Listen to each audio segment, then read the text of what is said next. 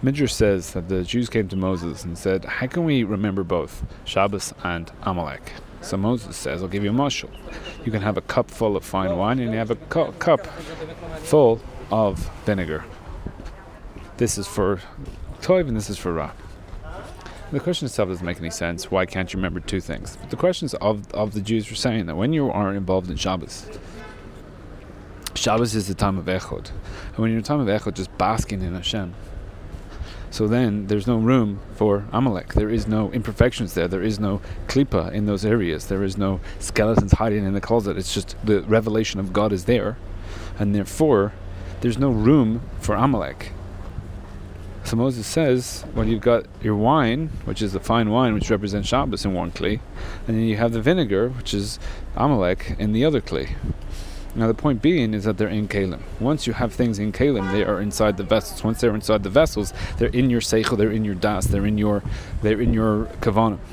You get it. They're in your box. Once they're in your box, so therefore you're always going to be threatened by things that trigger you. And Amalek, being the klipa, you have your own klipas. And therefore, once your wine is in the kli, once your enjoyment is in the vessel, so then you're always at risk of Amalek. You're always at risk of the klipas of your own problems coming up to the surface. And Shabbos is a mitzvah of Oinig Shabbos. That part of the chiluk of Shabbos is doing things so that you will enjoy Shabbos more. So you have bread, you have sudas, you have things on top of Shabbos, so that your enjoyment of Shabbos will be will be increased. This is called the Tainus Murka. By Yom Kippur, there is no mitzvah of Oinig Yom Kippur. The din of Yom Kippur is that there's nothing mixed into it. Me'ein oilam haba. It says in Baruchus that you sit around with uh, crowns in your head uh, enjoying the ray of God, but the, there's no eating and drinking. So there's no, you're just enjoying it for itself. There is none of the separation and then the uh, having things that bring you, help you to to enjoy it.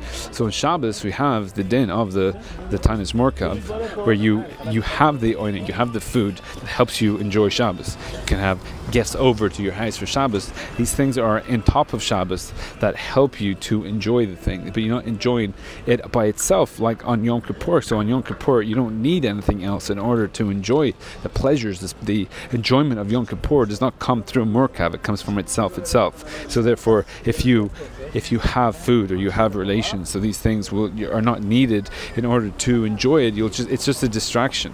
So when you're in Shemayim. And you know, any any pleasures of eating is just going to distract you from the real pleasure, because the pleasure is God itself. So therefore, you don't want anything that that comes in there. So the Sudas of Shabbos, the first Suda, the second Suda, the uh, uh, Gemara says you have to makabed it more. One of the reasons is, is that the the sudas go up in kedusha.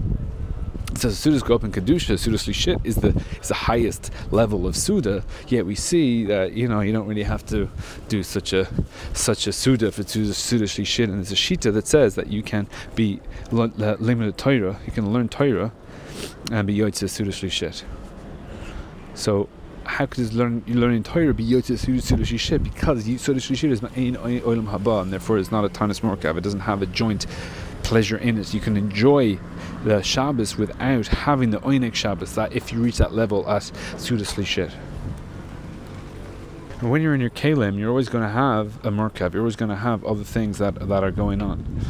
So on Purim, there is a mitzvah to adelo yada. You have to go outside of your kalim to go beyond your das break the kalim. So when Moshe is telling the Jews that, that is in the it's in the kli. Since it's in the kli, there's always a space for Amalek, and therefore you you'll have them both. But if you break the kli and go beyond your kli, adaloyada, go outside of tambadas, then Amalek is not going through your your filter system. It's not going through your das if you attack Amalek while you are in your Kalim, so therefore everything that's bad about you will be brought out when your your own klipas are going to be en- enriched by you engaging in them. However, if you're outside your Kalim, so therefore the Kal- your own klipas do not cause issues for you because you're not dealing with yourself on the level of Das, you're dealing with yourself up beyond Das. And when you're beyond Das, so therefore on the levels of the Tzaddik. The Tzaddik is a pure level of enjoyment of God where there's nothing is a threat to him and nothing is a draw for him or a a taiva for him at of kedusha. So therefore, when you're at the loyada, then you can come to a point where you you can confront klipa and you can confront Amalek, the Amalek that is in you.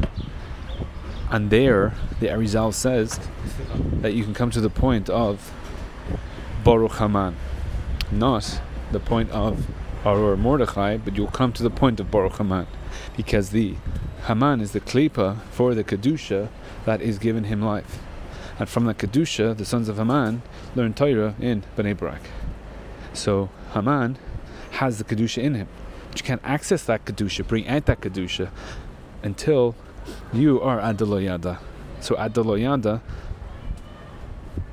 Bain Baruch Mordechai, are Haman. So you'll put the Baruch on the Haman because you're Adaloyada, and that will that will bring out the nitzutzis of kedushim.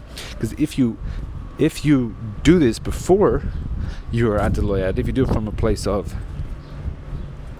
uh, of uh, das, when you're in your kalim, so then you can come and strengthen the klipa itself as opposed to the kedusha that's inside Haman.